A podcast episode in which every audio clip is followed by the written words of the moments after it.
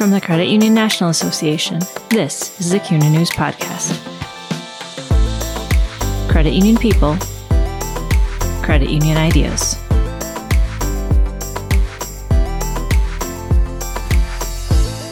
While coaching and leadership may go hand in hand, they are distinguishable qualities in service culture management.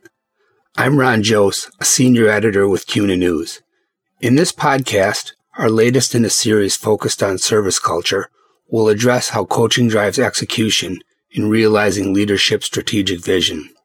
While leading is about creating vision, coaching is about personalizing that vision through positive, meaningful relationships with employees, according to Jane Hitman, National Program Manager for Creating Member Loyalty, a development strategy program from CUNA, focused on increasing employee management and the member experience. As Paul Robert, CEO of FI Strategies, a CML partner, says in this interview, coaching is a learnable skill that virtually all managers in an organization can acquire. At the same time, leaders must be proactive and accountable to make it work.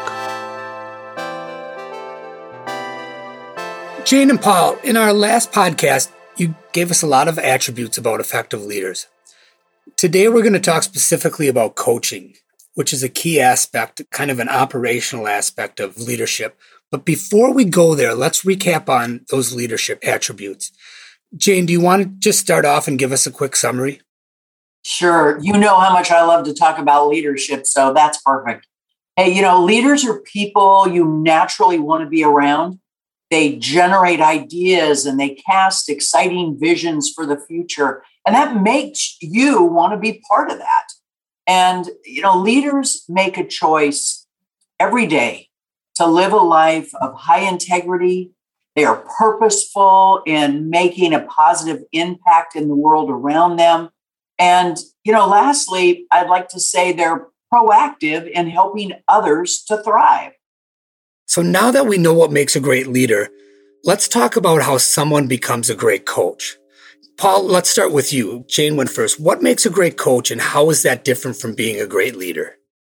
First of all, let me point out that many of the qualities are the same, Ron. I mean, many of the qualities of a great leader are same as a great coach. However, there are nuances that keep great leaders from being great coaches and great coaches from being great leaders. You know, I mean, I've worked for people who were great at helping me succeed day to day, but they certainly weren't that visionary or that mm-hmm. forward thinking person that Jane just talked about. They were really focused on their people. They did a terrific job of positioning us to be successful and keeping us performing at a high level.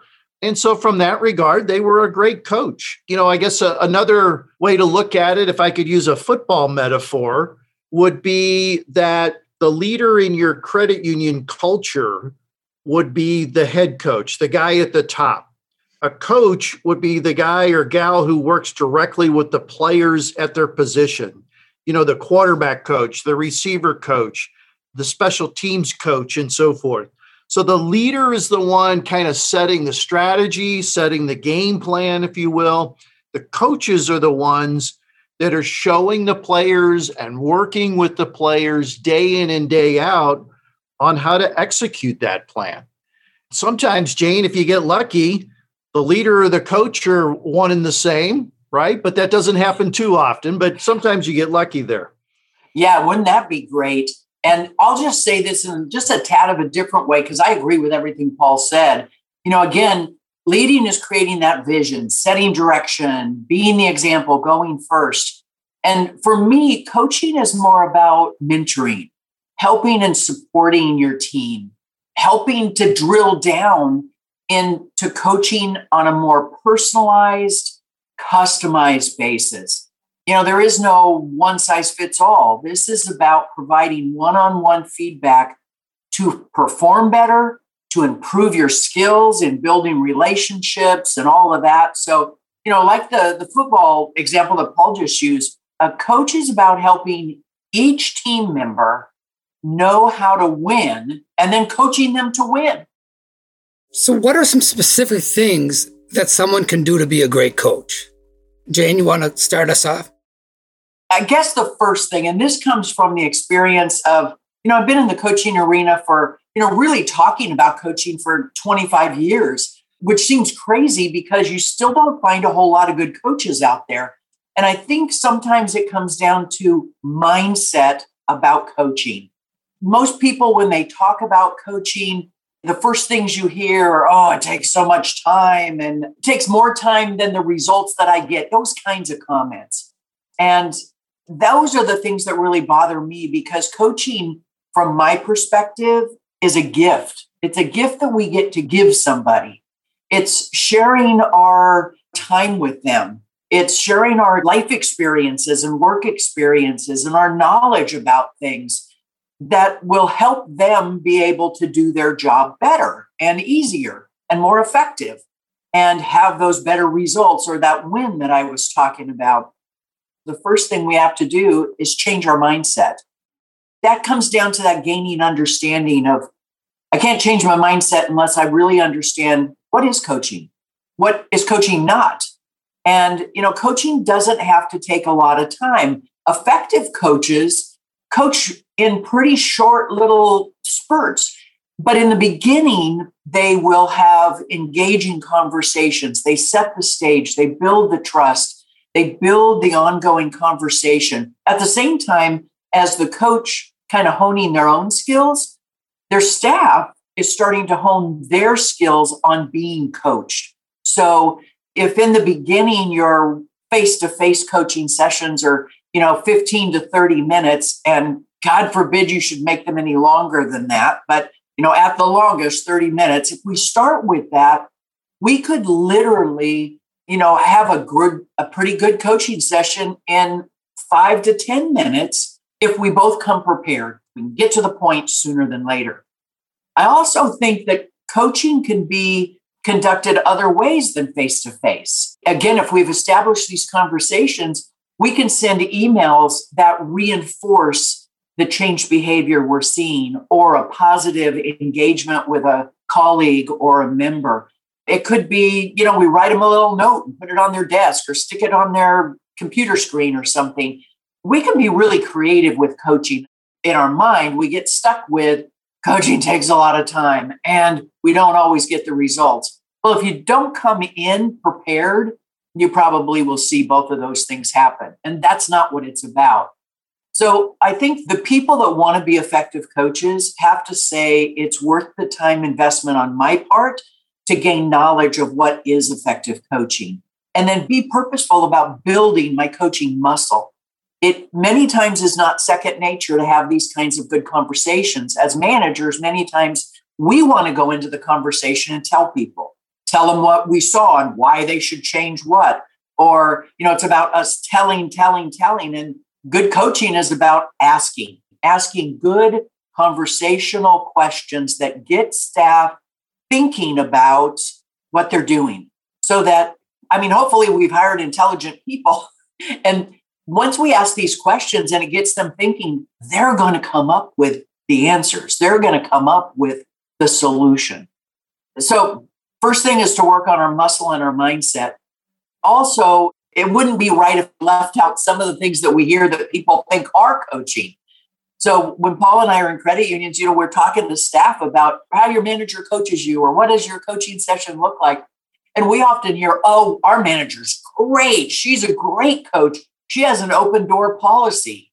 What? What? We also hear our manager, she'll answer all our questions. And, you know, if we're really busy, she'll pull a can and open a cash drawer. Okay, those are fine things to do, but they have nothing to do with coaching. Those are not coaching behaviors. So, again, knowledge of what coaching is kind of changes the game. And at the forefront of coaching is that personal one on one relationship. It has to be a trusting relationship to be effective. Because if you're going to coach me, if I don't trust why you're coaching me or your motives or your ability, well, it's probably not going to go very far. So the first thing has to be a relationship of trust. And that comes back from that leaderful characteristic of integrity. And again, be intentional. I got to grow. I got to build my coaching muscle. if I'm going to make a difference in the lives of those that I coach. And lastly, it's about coaching people to their strengths and helping them develop their weaknesses. It is not about correcting behavior. That's a whole nother subject. And that's a correcting conversation and should never be confused with coaching. Or your staff will not want to come to a coaching session when you say, Hey, it's Thursday. Let's get coached. Paul, do you want to build on that? To build on what Jane said, I, you know, what comes to my mind, Ron, number one is personalizing the coaching. I think that's what somebody needs to focus on in, in order to be a great coach. But I think a very close second is a coach needs to be solid, rock solid, in giving good, constructive, and timely feedback. And then to do it in the most effective way. So that goes back to Jane's point about the personalization again. But let's dissect those key aspects for a second. So I said good, constructive, and timely feedback. Well, it has to be good, which means it has to be specific. How do you make it specific? Well, by observing what the employee's doing, you take detailed notes of specifically what they're doing. Don't give generalized feedback, give specific feedback, even if it's positive. You know, if I say, hey, great job, Ron, you know, that may make you feel good, but it's not specific. You know, what do you do with that besides feeling good?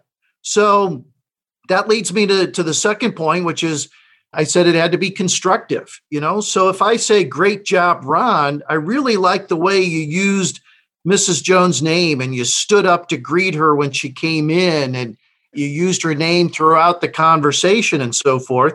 That's constructive. That'll allow you to know what to repeat with the very next member that comes in the door. It also sets the expectation that I, as your coach, am going to hold you accountable to that going forward with each and every member that you wait on. And then the last point was that it needs to be timely. Don't observe something today and wait to tell me about it until our next monthly coaching meeting 29 days from now. If you see something today, either positive or negative, you got to give feedback today, preferably immediately after it happens although I know that's not always possible, but at least before you leave at the end of the day. If you don't, the opportunity to coach is gone forever. You're never going to get it back. So that timeliness is really critical to being a, a great coach. Hey Jane, let's keep let's keep this going. What what else makes a great coach? Two key words come to mind right out of the chute. And the first one is care if you really care about the outcomes for the individual that you're coaching, that comes through. And then it makes coaching easy, it makes coaching exciting. But if you don't care and you're just doing a task, well, it's better left undone because staff sees through that you're just checking a box to meet with them and go over some things. So I think if we care about them, then it brings it back to what I call that gift we get to give them. Secondly, being prepared. A great coach is prepared. They're prepared for those observations that Paul talked about. They don't miss an opportunity if they're walking through the office to be listening to how staff is engaging with members and each other. What are they saying? And I know my individuals and I know what we're working on with each one of them. So literally, I can walk by and hear these things. I mean, we recommend that you do formal observations, like you're pointed about it. Today, between three and four, I'm going to observe my teller line or my MSRs or whatever. But you can't miss any opportunities. Have to be observing and immediately take notes. So being prepared is having your ears open, having a notebook close by, or you know, if you put it in your phone or whatever, but taking those notes because those notes are going to be valuable for that feedback that Paul referenced. Because feedback is another one of those priceless things that we get to give. And in this prepared, you've prepared time, you've blocked time on your calendar. This is part of what you do and your accountabilities.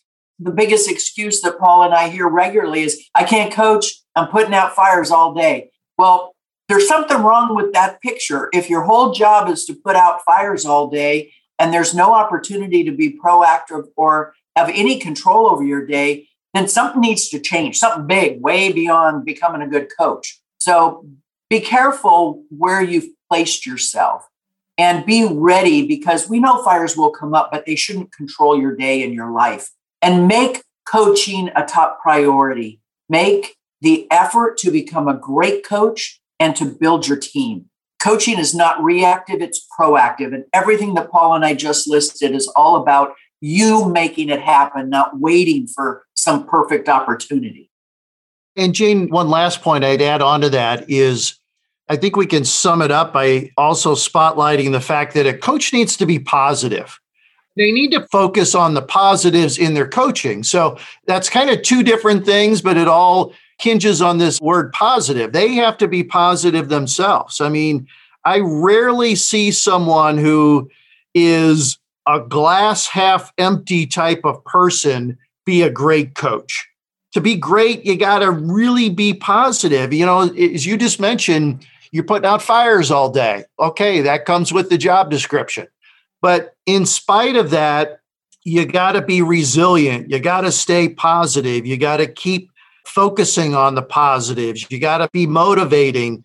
And I don't mean the rah rah cheerleader type of motivating. I mean, you need to find ways to keep your staff positive and keep them motivated. So that's one definition of positive. And then the other one is when you're giving feedback, when you are having those coaching sessions, focus on the positive things that you observed and focus on giving that positive feedback. You know, what did the employee do well that they can build on? That should almost always be your primary focus. I was taught, Jane and Ron, that you should provide three times as much positive feedback as you do negative feedback. Three to one ratio is what was kind of drilled into my head. And sometimes, you know, especially for a newer employee, maybe it's five to one because you really want to build up their confidence. So that's how you keep employees motivated. That's how you keep them building that momentum towards success is by focusing on the positives. So, how does a credit union get better at coaching their employees? How can they do those things that you just said make them great coaches? You know, in the last podcast, Ron, Jane had that Vince Lombardi quote about leaders being made, not born. And I think the same thing applies to coaching, maybe more so. She mentioned earlier in the recap that leaders and coaches need to focus on their people. So that's something that's largely inherent in them. But the skills and the behaviors that allow somebody to be a great coach, those things are learnable. Those are things that are definitely teachable. And so, because of that, I think every credit union has to have an ongoing initiative, if you will, to improve their leadership, to improve the coaching skills across the organization, not just for branch managers, not just for teller supervisors. This should be for department managers, it should be for VP level and middle managers, it should be for senior executives as well. I mean, I know a lot of CEOs who could benefit from leadership and coaching training. I think every person in that capacity needs to keep their skills sharp. There's always something that they could be doing to improve in regards to coaching. If the credit union doesn't invest in this, I don't know about you guys, but in my experience, 75% of leaders won't seek it out. Either they don't think they need it or they don't realize that they need it, or they think they're too busy, as Jane said earlier, they won't do it themselves. It has to be initiated by the organization. If we want top shelf coaching and leadership in our organization, we have to initiate it. It has to be ingrained in the fabric of our culture. The credit union has to say, we've got these resources available for our leaders to grow and frankly they're expected to use them consistently. So you each individual grow as a coach or you each individually grow your leadership skills. So i think investing in leadership and coaching in a formal way is critical for this to be successful. Jane bring us home. What do you think credit unions should do? Paul and I, this is kind of timely. We were just talking to a credit union last week, and they've spent the last 18 months with an outside coach that they pay some pretty good dollars to. And this coach has trained their leaders on how to coach and then continues to conduct one on one coaching sessions with all of the leaders at the credit union. I think this is great. However, the CEO actually expressed to us that she's really disappointed with the outcomes, that people that she wants to be coaches are not really coaching. And when they are coaching, it's not totally effective.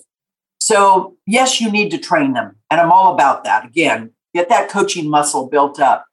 But this has to be part of every manager's performance expectations. And there has to be accountabilities that tie directly to their performance reviews, that ties directly to their pay, their raises. So, accountability around coaching, I think, is the key. Give them the tools and then hold their feet to the fire for it. Thanks for listening to the CUNA News Podcast. Subscribe to the show on iTunes, Spotify, Google Podcasts, and Stitcher Radio.